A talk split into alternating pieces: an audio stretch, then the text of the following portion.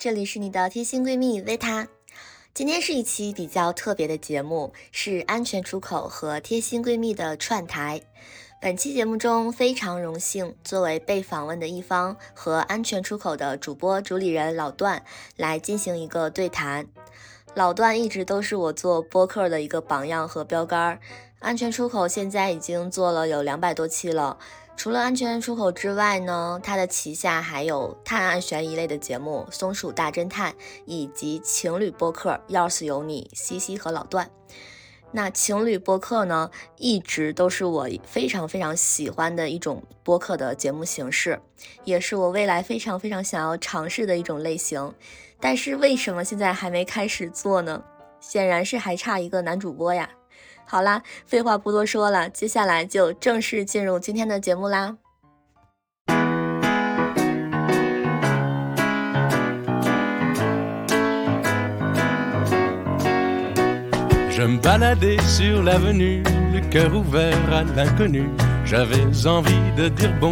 我当时给我感觉很震撼，我想说，哇，原来海上的游轮是这样的。我属于在镜头面前或者是在公共场合就特别敢表现，然后那个自己好像跟平时的自己不一样。我有这种体会，但是我没有这个能力，我觉得。哎，你想不想去游轮工作呀？我一看，这不就机会来了吗？每天感觉自己在生活在一个城堡，真的是这种感觉。校外的活动，那就是来这边最幸福的就是可以追星。很多人都喜欢他，我觉得好像没有人不喜欢许光汉现在。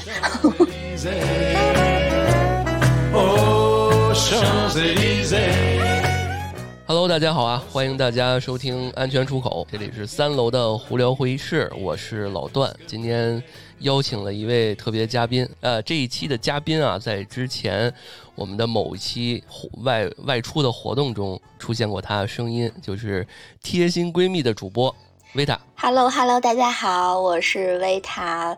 老段，我们好久没见了，其实也就见了一次。对，嗯，因为其实之前呃，从呃那次见做活动，然后我们录了一期一块儿录了一期节目之后呢，就一直想约着说见面，然后我们一起专门来聊一聊一期节目。因为大家可以首先啊打个广告，大家可以。关注一下她的播客啊，叫《贴心闺蜜》，我觉得这名字就特别好，因为对，因为我们胡聊会议室其实做是一个沙发，是一个客厅，其实就需要这种贴心闺蜜，天天在你耳边跟你一起啊，这个聊点八卦，聊点娱乐，聊点生活。但是大家可以发现，她的那些节目还真的不一定是那种情感、热爱情什么那些东西，其实有些内容聊的还是挺深刻的。首先啊，更新。还是确实没有掉队的，百分之九十的播客都是做了超不过十期，你知道吗？有这么一数据是的，对。然后你看你，我记得有一段时间是不是你还没有搭档啊？我我一开始的时候就是我前两期都是我自己。然后搭档肯定也是说做播客之后慢慢找到了一个搭档，而且我感觉搭档不是每期都在，对，就非常的随意的一个节目。对，所以其实听众朋友们啊，这个各个平台啊，你想一个一个人做一个播客多么不容易，所以好好给我们推荐推荐。尤其是之前我想找你的那个录一期节目，其实是想聚焦于你的这个之前的职业，让我特别的。感兴趣，我之前是国际游轮娱乐节目主持人。是的，哇塞，这个信息含量特别大。国际游轮，我就特想知道，哎，国际游轮咱也没去过，咱也没体验过，对吧？然后呢，娱乐节目，哎，为什么游轮上还有娱乐节目？然后你又是做主持人，所以这个就让我特别的感兴趣，想聊一聊。然后呢，在节目开始之前呢，也跟大家说一下，就是这期节目呢。我们分为两块吧，首先先跟听众们聊一聊我们的嘉宾维塔之前从事这份职业，然后我们也是闲聊吧，聊聊他的职业，然后最后呢，我先卖个关子，还有一半的时间我们聊一聊他最近的一些动向啊，然后一些生活呀体验，好吧？那就我们就开始，首先问一下，你是我看你是心理学硕士在读，在之前是是做什么这个？就是大学本科啊什么的，是什么方向的一个？你猜我之前是学什么专业的？我觉得肯定跟你这个主持也没什么关系。嗯，这个肯定是。那你再窄化一些呢？哎呦，这个你这这太难太难，就是跟你有点接近啊，我 就跟我有点接近，做设计的。哎，对，但是呢，不是一种类型的设计。我是做呃形象设计。形象设计哦，对。形象设计是什么？你知道吗？你走 fashion 那对，是 fashion，对，是 fashion，对。啊，服装对对对对对，其实都比较沾边儿的。对对对。怎么想着转行了呢？因为我之前实习的时候，在北京的一个拍那个商业摄影的公司的时候，我就接触了很多的那种外籍模特，然后就发现，哎，我好像很喜欢这种跟外国人打交道的工作，是因为这个。哎，那你语言一定很好吧？就是你们这个 fashion，嗯，这形象设计应该是英语什么的。你是在哪国外上吗？还是说在国内上？哦，没有，在在国内，在 就是大陆的一个本科，然后也没什么名气啦。但是就是呃，对啊，然后最后在北京那个商业广告公司实习的时候。就感觉说很喜欢说英文，也就是说当时也没有说自己的英文有多好，但是就是觉得自己应该这样，我就应该生活在这儿，就这种感觉。哦，哇塞，你这有点命中注注定，就是这一定要有我的一席之地。是。哎呀，我觉得学英语就是或者是说运用英语，哎，确确实得这样。我之前同样在广告公司，呃，身身边那些大牛的总监，然后他们很乐意跟我交流，但是我有些时候就比较胆怯，就毕竟是外星人，就是嗯，就不怕说错了，或者是怕说的蹩脚难听，大家会笑话我。啊，你这挺好。对，但是就是我去国外工作之后，发现那些嗯印度人的英文，他们口音很重啊，但是他们就很敢说呀。我觉得，所以我们的口音算是很好的了。啊，是不仅母语羞耻，有些时候有些人这个这个说英语也羞耻，因为那个我我们楼下有一个国际幼儿园，然后有一段时间呢，我经常跟一个老师，一个老外，然后一个。大帅哥，这个我们俩老打王者荣耀，嗯，然后我觉得我英语最好那段时间，就是经常跟他打打游戏的那段时间，就是你得有那个语境。然后他说：“你们中文这么难，我都会，你为什么不好好学一学？”嗯。那然后呢？对啊，对，然后然后就就很巧合嘛。然后有一次旅行的时候，就是去到国际游轮，当时是皇家加勒比游轮在中国上海的一个新船“海洋量子号”的首航，然后我就参加了。我当时给我感觉很震撼，我想说哇，原来海上的游轮是这样的。我觉得哇，如果能生活在这儿多好啊！然后也看到了就是所谓的那个娱乐主持人的这个工作的日程吧，就每天出现在乘客房。间的电视机上介绍一下今天有什么好玩的呀？大家可以去哪里玩什么好玩的游戏呀？我觉得，哎，这不就是我梦中 挺呃，对啊，我注定的工作吗？就这样这样的感觉。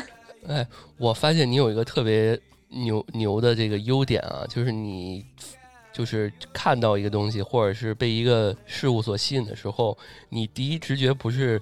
呃，去体验他第一直觉就说，哎，我要是生活在这儿，我要是 成为这个，就是你已经想得很远了。哦，可能这个就是叫什么，我的人格特质嘛，就是比较三分钟热度，然后就那种感觉。呃，不是，我我觉得我为什么要强调这个？你还不是三分钟热度，你是就是一旦你认定了，你可能。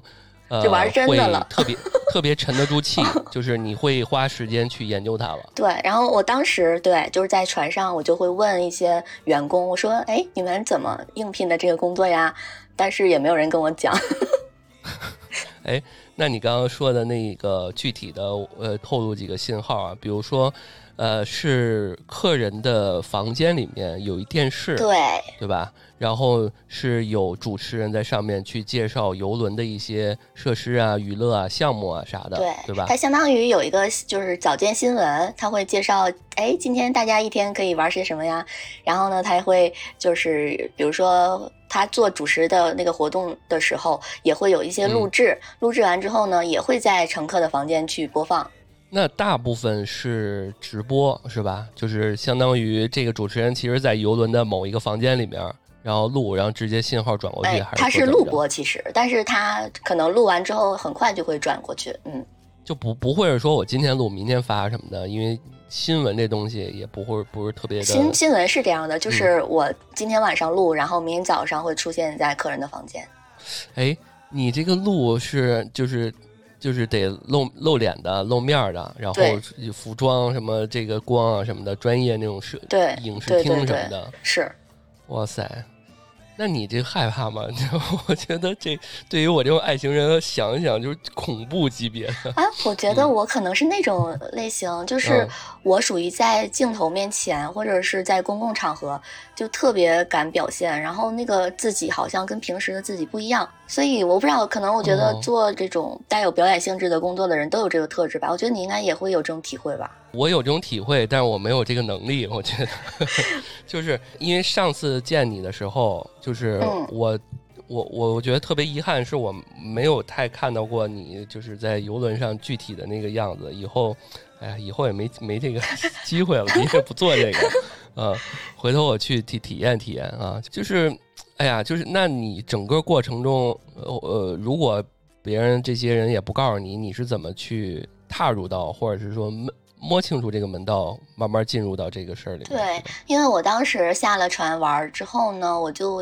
也没有把这个事情太放在心上，因为我想说，哎，那我到底要怎么去找到这样的工作？好像我也没有什么门路，我就先放在一边了。直到有一天，我闺蜜跟我说，她有一个同学，老同学，就是在游轮上工作的。她问我说，哎，你想不想去游轮工作呀？我一看，这不就机会来了吗？然后我跟我闺蜜两个人就是组团儿，就是去打听了一下，发现说需要通过中介，就这样。然后就我们俩联系了好多家中介，然后货比三家嘛。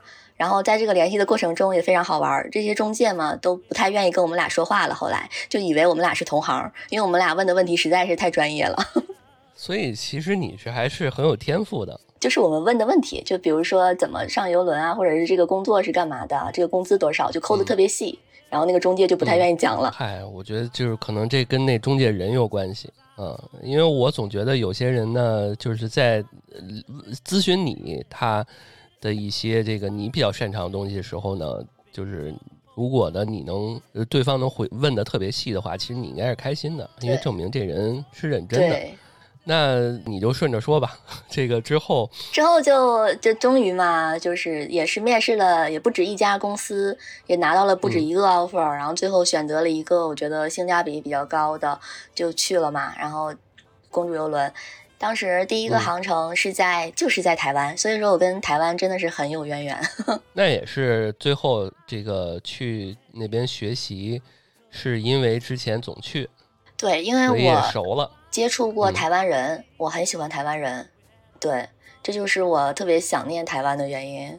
哎，那再说回来，这个游轮啊，呃，有遇过遇到过什么比较值得，就是就是记忆点比较深刻的、有意思的事情吗？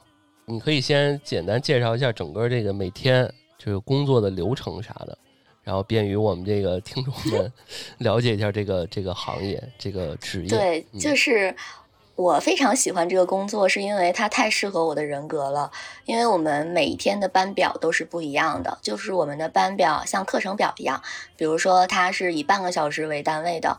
嗯，他会写，比如说你九点半到十点，你在呃十六楼的船尾的酒吧要组织一个什么样的活动？就比如说举个例子好了，就是你组织一个在十六楼船尾的高尔夫球场组织一个高尔夫球比赛，就是比如说是这个活动。然后呢，你这个活动结束之后呢，你就可以休息了。然后你下一个时间点可能是你十一点半，然后在五楼你要组织一个。呃，那个什么鸡尾酒的一些什么展示啊，就是这种的，所以我觉得好处就是它一个活动和一个活动之间是有休息的，然后就我就觉得太适合我了，就不是说你你要一直坐在那儿几个小时，然后你每一个活动又不一样，然后你每一天的班表又不一样。当然，虽然这些活动可能都是每个航程都是这些活动，但是你的顺序不一样啊，然后带给你的感觉就是会让你有一种不会说很厌倦的感觉。然后就很适合我的性格吧，尤其是这个季节和呃所谓的就下面这些游客们也不一样，所以给你带来这种感觉反馈也不一样。对，而且在游轮上每天都是玩嘛，都是开心啊，所以你就在这儿，你每天感觉自己在生活在一个城堡，真的是这种感觉。哎，所以说嘛，就是为什么很多人喜欢跟小孩儿在一块儿，就是因为他们气氛就一直每天都是开开心心的，啊，对，只要不教课就行。嗯，对，对你这个其实也是，就是大家出去在游轮上的人，百分之九十九都是去玩开心的，对，所以那个气氛还是挺好的。哎，我没想到你们工作强度好像也没有那么那么的大哈。这个职位确实强度很低。啊。而且这个相当于熟练工种，就是你走过那么一两趟，对对对，就是基本上话术什么的，你可以呃游刃有余的做一些优化调整啊，或者是没有那么的紧吧，啊，就也还行。对，就比如说我们刚上船的时候，你还是一个完全的新人的时候，那个领导就会让你跟着你的这些前同事，就是这些同事啊，然后去学习一些节目，你就看着，然后你看一次，他第二次就让你上，这样。啊，这么对，这很快，这么这是啊，也是，就是这是最快的这个进入状态的方法，没有之一。就可能他们也能 hold 住这个，呃，成就是所谓的遇到的一些问题都可控，啊，对。而且我你们这个培培训时间长吗？我你看我问的现在已经可非常细了啊，这个 我我最近我也考虑看看换换这工作。哎，你是说哪哪哪个培训啊？就是。这个就是你这个这个前期哦，你的意思就是说就带着看一次就行了，没有系统的培训，就是你这个上岗之前，对，没有什么系统的培训，真的吗？对，真的，真的，真的，真的啦。因为我觉得能去游轮上玩的，那就是可能我有刻板印象，那都是什么穿着西装、燕尾服什么的，然后那种。赌船什么大亨什么的那种人，你说这个就很有意思。就是我们船上有第一天呢是船长之夜嘛，然后会有一个船长的讲话，非常隆重的一个仪式。之后呢会有晚宴，然后就是要求是大家都穿着正装，女士要穿长裙，男士要穿晚礼服。但是呢，在亚洲航线，就是尤其是在。就是中国大陆啊，或者是在台湾吧，就是在台湾的好一点，在中国大陆就是大家都是完全不懂这些礼仪，就会穿着什么夹脚拖鞋呀、大裤衩呀就来了，然后大家就觉得哦，好，OK，好吧，就是就这个活动不太适合这里，这个是绝对是有那个文化差异的。但是我觉得也没有强求，就是大家开心就行了啊。嗯，对，没办法呀，因为。对，开始后来就是，比如说你要去之前，导游可能会告诉你，要你准备西装。对，是，我也我也看那种穿着夹脚拖鞋这个去打高尔夫球的。啊，对，没办法，他们就可能，嗨，算了，你非要跟他说，先生，你得什么呢？就感觉你是那个不解风情的人了。对。然后现在就是你说的那个什么关于消费啊，是不是都是那种有钱人啊？就是现在的游轮都是很平民的消费，可以说就跟你出国一趟，就是比如说人均花个几千块钱，就差不多就就这样，船票，嗯。哦，是不是重点还是要看你在船上待几天？哎，对，差不多，你可以按人均一天，嗯，一千人民币吧，嗯。哦，那还真不贵。对对，就还好，对。大家都可以我感觉现在是不是船上那些这个饮餐饮啊什么的，就是让你就已经感觉不到时间长了，特别大的那种船，你已经感觉不到你在海上了，是吧？因为那个船它就是很稳嘛，它实在是太大了，就真的是像在陆地上一样。对啊，嗯。然后它这是一张船票，基本上就是你吃的东西也包了。当然了，你要是非去付费餐厅，那就是另算了。哎，那个八卦一下啊，嗯，在这船上。就是你有没有一些比较有趣的客人？就是你所见所闻的一些，嗯，有趣的客人哦。之前在台湾，就是有一个大哥，他呃以前经常跟他媳妇儿一起来，然后他就是基本上每个月都会来一趟游轮。就是我觉得他就属于那种大客户了。然后他每次来其目的呢，其实就是去赌博。然后呢，我就问他，我说你赌博你会赢吗？他说有的有的赢，有的时候会输，就他说很正常。然后呢，后来呢，我就发现他是一个人来的。我说，哎，我就很好奇，我就问了他一下，我说，哎，你媳妇儿呢？他说，哦，那个我们这是分开了呀，她有男朋友了。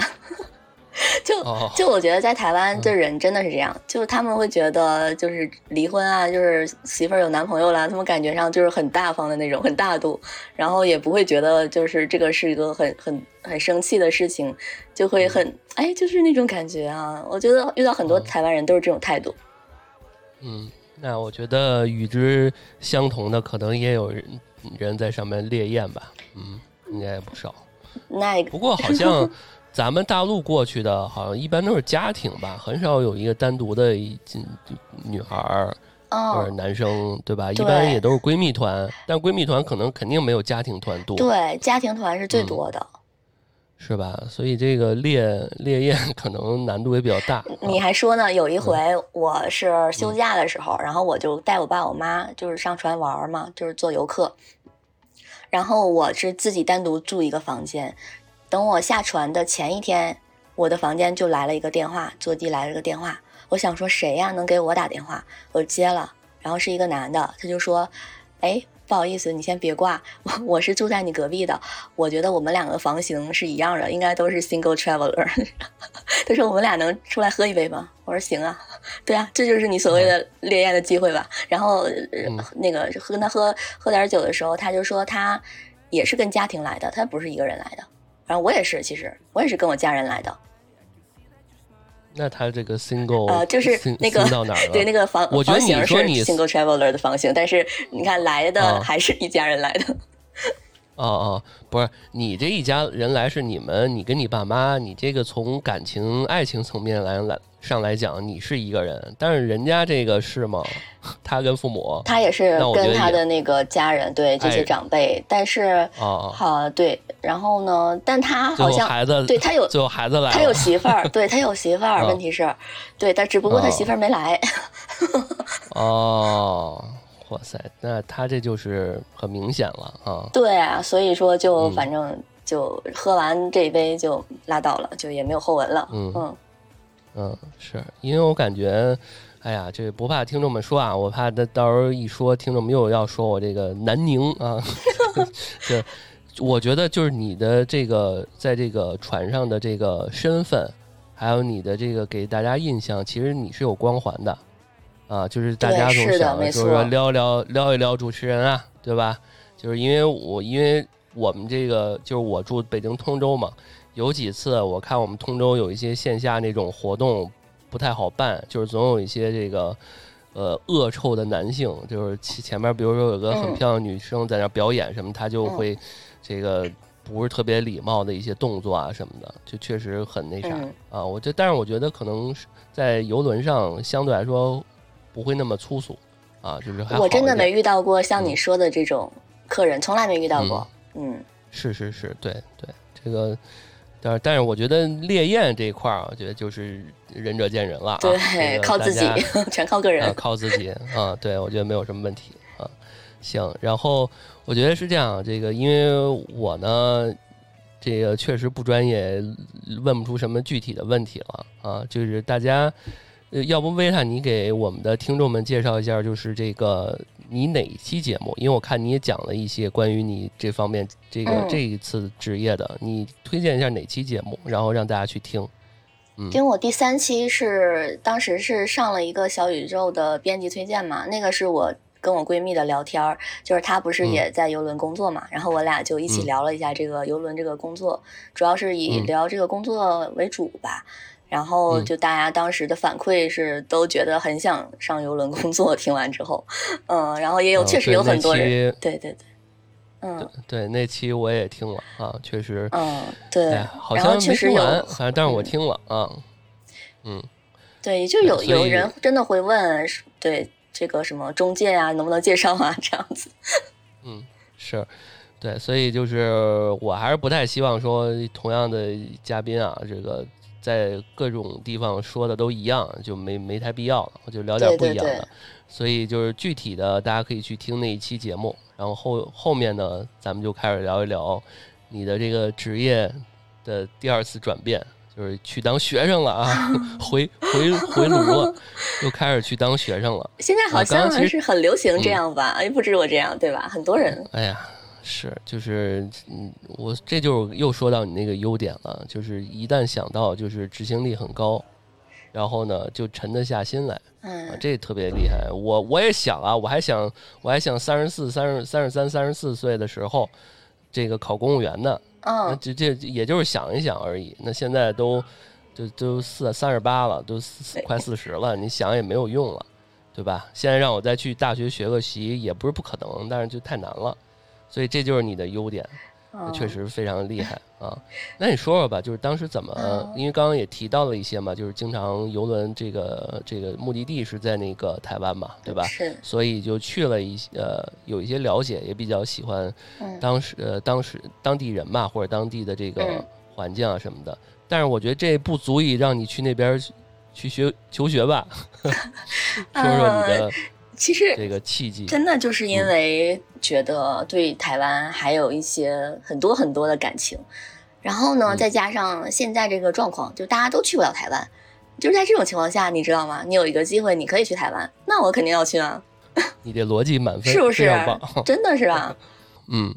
那其实这个问题想问的是啥呀？就是说，因为因为我觉得是一个城市和环境为导向的，还是说你真的是有这么一个职业目标，是想学这个专业？恰巧它正好在台湾，因为你你现在是那个心理学是吧？对，因为我是我的那个心理学考的是那个就是国内的考试，只不过我们学校可以提供来台湾做交换生的机会，嗯。当然，这个机会在我考试的那时候我并不知道，而且我当时我们可以报，嗯，我们有很多学校，台湾的学校可以选择。然后我当时我就我在选的时候，我就我就说我一定要选在台北的学校，因为你只有在台北，你才能接触到很多的一些活动啊之类的。所以说我当时就很明确的我的目标就是在台北，就不管这个学校是什么样的，但是我一定要在台北。如果不在台北的话，那你。真的就是没有这些活动啊什么的，然后，而且在台湾，说真的，就是台北啊，它有什么地铁啊，什么交通很方便啊，就是其他的地方真的有点村。没事儿，你可以大胆说啊，这个确实，以我没去过台湾这个地方，我就仅仅仅仅知道台北这个地方，这他们应该叫县吗？还是说叫？村啊，还是他们他们管就是除了台北之外的地方，他们会叫做县市。县县市对，当然你去其他地方玩，你可以体会到那个地方的风景很好啊，比如说有大海呀。然后环境很好呀，当然这是你可以去那边其他的县市旅行，但是你生活一定要在台北啊，因为你想，如果你下课了之后，你还可以去市中心，可以去逛街，不管怎么样，然后很热闹啊，你觉得哦，这才是大城市的生活。我们之前录过一期台湾美食，但是都是假想这个意淫，因为确实没去，只是因为我记得，呃，录那期节目时候有一个契机是说，正好大众点评开了。台湾台湾省这个地儿，然后我们就可以在古这个内地可以看到 这个刷一刷当时当地都有什么美食，但是发现可能还不是特别多，可能就是那些台湾呃真的当地人吃那些店可能还没上这些点评，所以当时就觉得挺好奇的。而且未来不是说从内地可以直接坐坐那个火车嘛，直接到吗？啊，这是什么时候的制度？就是好像是有那么一条铁路在弄啊什么的，嗯，我我忘了是是哪一块了。这个我觉得可以，到时候我们放 show note 里面再说吧，因为这块实在没想起来。嗯嗯嗯，对，是啊，对，反正有更便捷的方式了啊。那你就聊聊这个，你去了多久？我现在目前是已经两个半月多了吧，然后倒计时现在离我返程还有一个多月了。啊，就就这么短时间内是吗？呃，不是，一个多月，就是不到两个月，确实对。哦哦，不是，一共就只给这么长时间吗？哦，其实我是有申请延期，也就是我下学期我还可以再来。哦哦，对，那那行。但是具体我下学期来不来呢？这个我也是给自己一个空间吧。也许我会来，也许也不一定。嗯嗯呃，校园环境咋样？你这些同学、舍友啥的都是？当地人吗？我我住的像你这种多吗？我住的是那个学校外边的宿舍，就是国际宿舍。然后我们这种房型就是有有一个厅，那个厅就是有有餐桌，然后有电视，然后有有那个沙发这种厅。然后这个房间里面有三个小的房间，然后每个小房间住两个人，就相当于是我跟另外一个女孩住一个房间，然后我旁边还有两个这种房间，然后我们是共享一个这个叫什么呢？三室一厅吗？哦，啊，这种户型，对，嗯，然后对人不多，还是住的会好。嗯对我我旁边的室友是泰国人，然后还有两个女孩是台湾，三个女孩台湾本地的，然后我室友呢是跟嗯我是一样，都是大陆来的交换生，这样。哦，嗯，那还行。那你觉得上课、校园什么的，整个有啥不一样的吗？我感觉，呃，因为老师什么对师资？我觉得师资这块儿是我挺惊讶的一点，因为这边的老师特别多，就是你去到一个办公室，你会发现，我就是哎好多老师，然后你去到另外一个办公室，发现哇有好多老师，就是你觉得好像这个学校的师资有点类似于说叫什么师生比例比较接近嘛，就这种感觉，嗯。哦，是吗？对对对，哦是这种感觉。而且每个老师的办公桌布置的都超级温馨，什么各种卡哇伊的卡通啊，然后他们 个人的什么物品啊，就是让你觉得好像他们真的很爱来上班，就这个地方很好，而且他们的服务也特别好。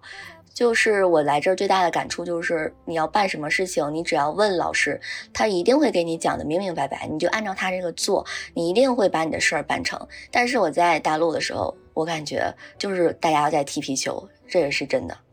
哎呀，我我觉得怎么说呢？这个可能就是人多人还是人多人少的那个问题。嗯，对因，为之前我我我也赶上过那种特次的老师，也赶上特好的老师，就是这个特好的老师，就明显感觉他这个精力不足，然后带我们这几个班之后，瞬间就老了很多，就是牵扯精力。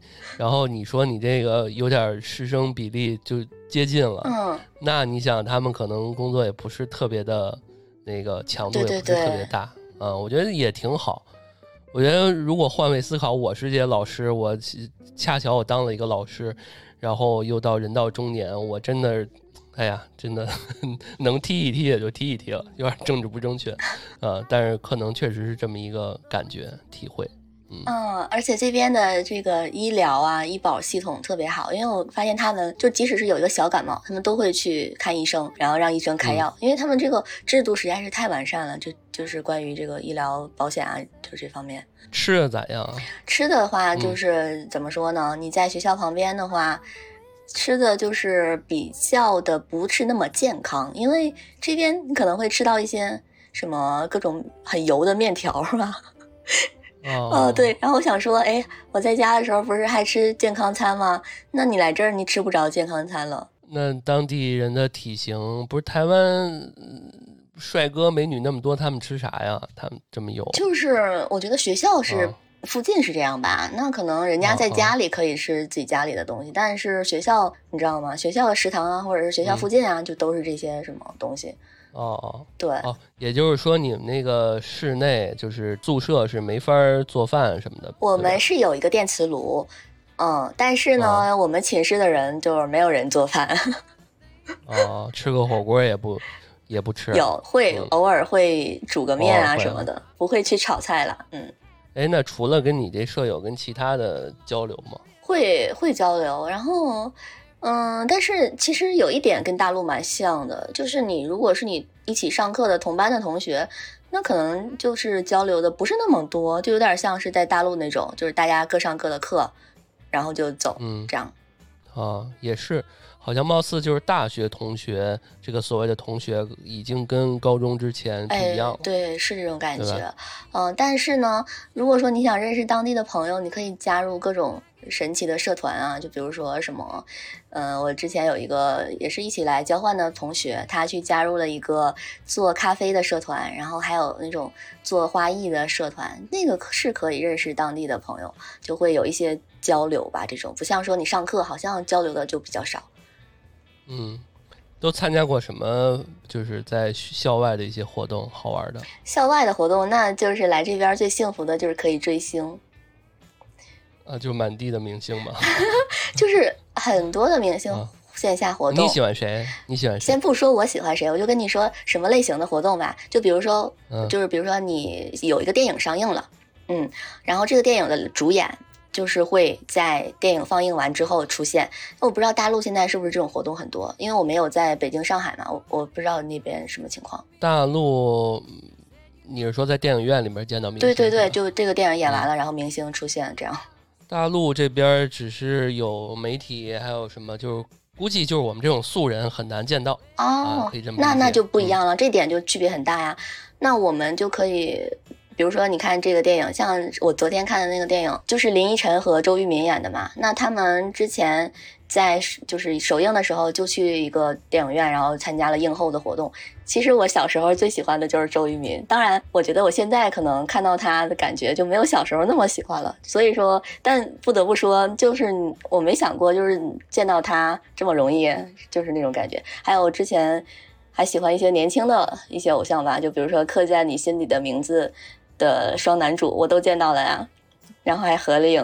哦，就这么简单就合能合影了？对对对，人很少，你懂吗？就比如说那个客在的男主，那当时他发了自己的新专辑，他当歌手了嘛，然后他就去那个线下去演出，然后签售，然后其实人真的不多，你会觉得说，哎，怎么才是这么少的人？然后就所以每个人都有可以跟他就是嗯近距离接触的机会，真好。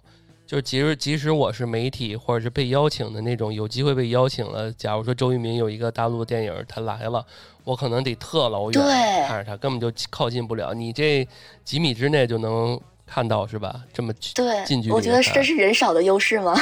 我只能这么想。嗯，是是，因为我也见过不少明星，但是确实是没有特别近的距离的。还有，你知道前两天是不一样。前两天不是金马影展吗？那许光汉不是来了吗？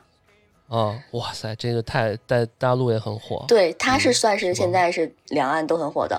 那他来了之后，就我们这边也很多同学都去看他，因为也是很多人都喜欢他。我觉得好像没有人不喜欢许光汉现在。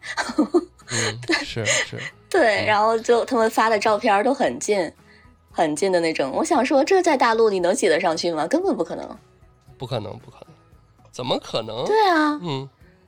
这这算是一个，而且白先勇啊，白先勇经常办讲座，那他喜欢他的就肯定会去嘛。但我可能都是五十人以内的那种小讲座什么的，是吧？他也不是说五十人以内，他即使是超过一百人，他也很有秩序，然后你也可以跟他有一些近距离的互动。哦，对，真好。他会发号码牌，他也不会说大家都很拥挤，没有，都非常有秩序。嗯，哎，就是人多，就是人多，没别的啊。对啊，然后还有那个谁啊，就是柯文哲，他也有自己的那个签书会，然后我也去了。哎呀，真好，真好！我我觉得我可以先定一下这个，回头去一趟啊，到时候看看看你在不在啊？好啊，带嗯带我感感受一下这个地方，因为我爸都去过，我爸很早之前也不知道跟谁报了一团，巨便宜，然后路上从北京出发坐什么。在岛什么？反正路上就花了好几天，就是那种骗老年人的团，啊，他身体还好的时候，可能还去了一次，嗯，反正这个也是当地那些刻板印象的吃的，什么鸡鸡排什么，对吧？那个什么和和什么煎啊，蚵仔煎吗？蚵仔煎，就啊，对，就这种东西，就吃点这个，其他的就没了。啊，然后还有什么面条，也就是这样。说那地儿没什么好吃的哈，回头这次去看看，看看有没有什么更好吃的。哦，我现在这脑子里边想就是吃啊。吃的话 就是呃，姜母鸭是台湾的比较有名的美食，还有什么咸酥鸡，这些都是那大家都听过的那种。姜母鸭好吃，时时不时的在内地就是得过过嘴瘾，得吃一次。嗯，我们今天晚上有约，你猜去吃什么？就是我们同学订的。姜母鸭是吗？不是，我们要去吃东北菜。什么鬼？所以那边的这个大陆这边的菜，其实应该也挺火的吧？超级火爆，这个餐厅巨难订。东北菜，对，那你尝尝吧。因为我们都是东北的，就很想念东北菜。嗯，是。你你不说我也知道，我能听出来。嗯，嗯，对我现在口音很混杂，就来回变。嗯，哎，那你，我觉得当地人应该很喜欢你这种口音。我有的时候会假装台湾腔，然后他们觉得我可能跟他们就很像。那你这期我刚刚应该错了，我应该让你用台湾腔，从头到尾。嗯，没有，我们前几天去花莲去玩嘛，我们六个人包车，然后呢，我最大的体会就是哇，这个服务简直太好了，就是那个包车的司机他会给你拍照。然后他真的是很服务很好，他会给你找餐厅，然后找完餐厅之后，然后就那个吃的你也会觉得哇，这我自己找肯定找不到这种级别的吃的。然后就那种感觉，你知道吗？就是你会觉得你在大陆你没有享受过这种待遇。我觉得一方面人多啊，一直强调这个；另外一方面可能就是幸福指数，对，幸福感很高。对对，就当地人他幸福感高了，他其实因为我觉得我相信人啊。呃，他幸福感高的话，他其实会有一个刻在基因里边的东西，就是他会对别人好。对这件事情，这是人自带的。对，然后我们就问他一个事情，我们说，哎，听说你们台湾人很喜欢日本人，他说不是说很喜欢日本人，因为被日本殖民过，然后就学习到了他们好的东西，就比如说很客气、很礼貌。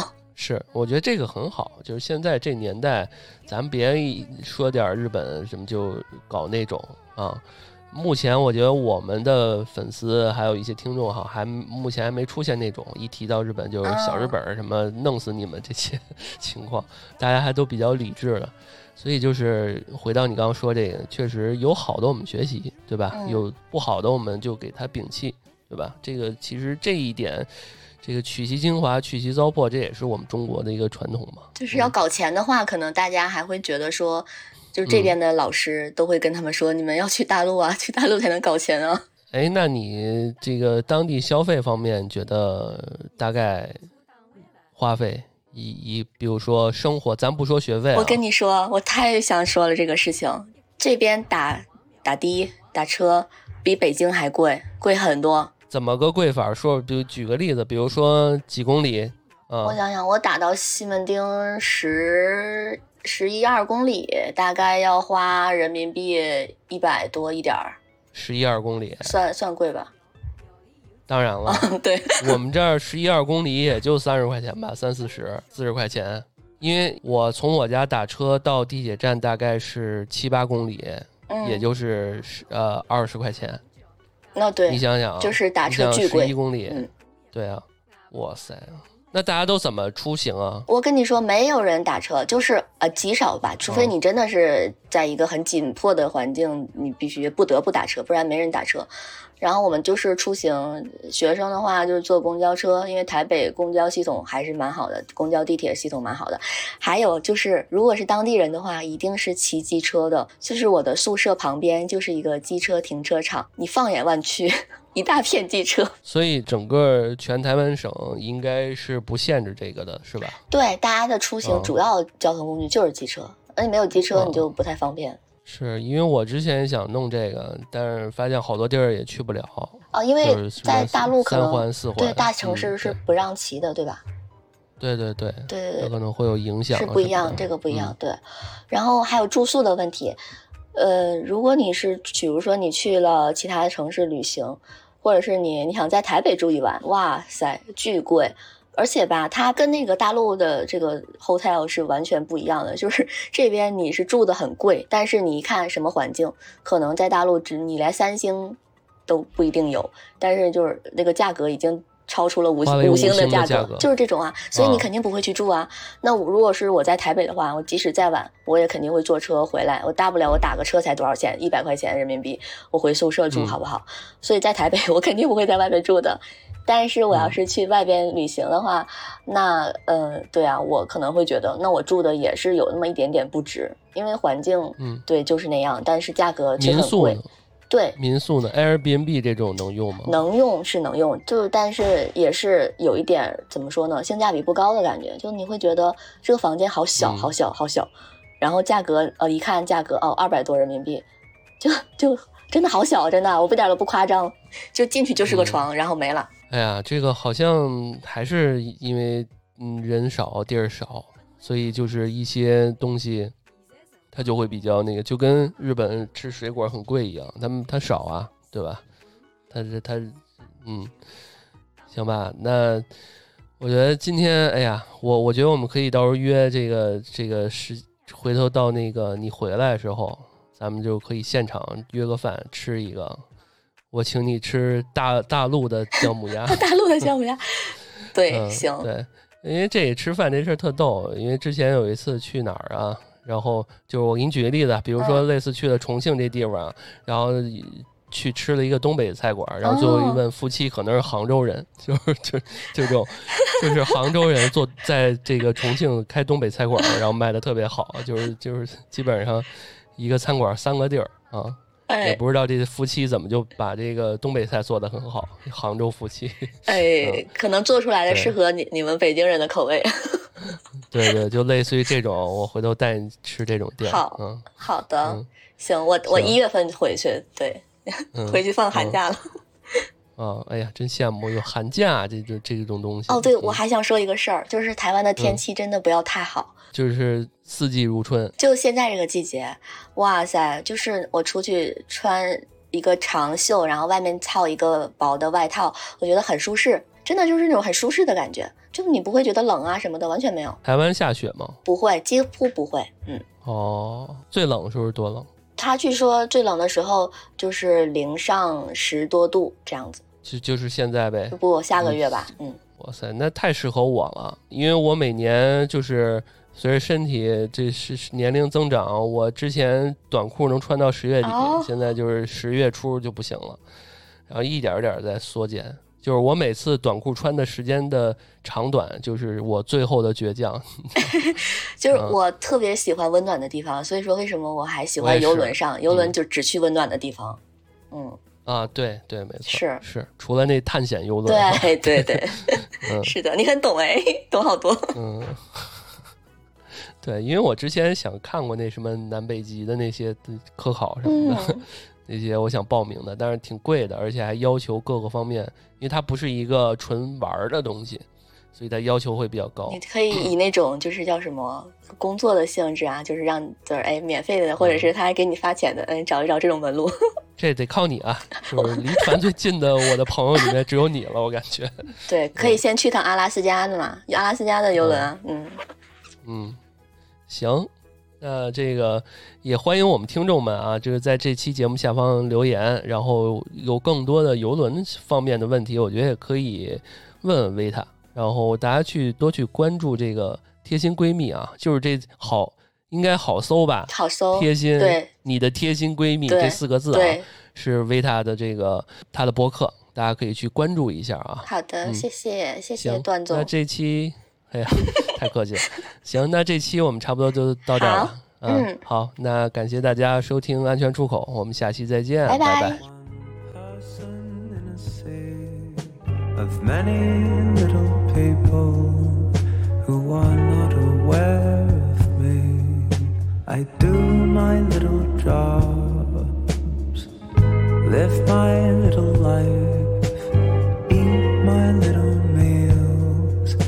My little kid and wife.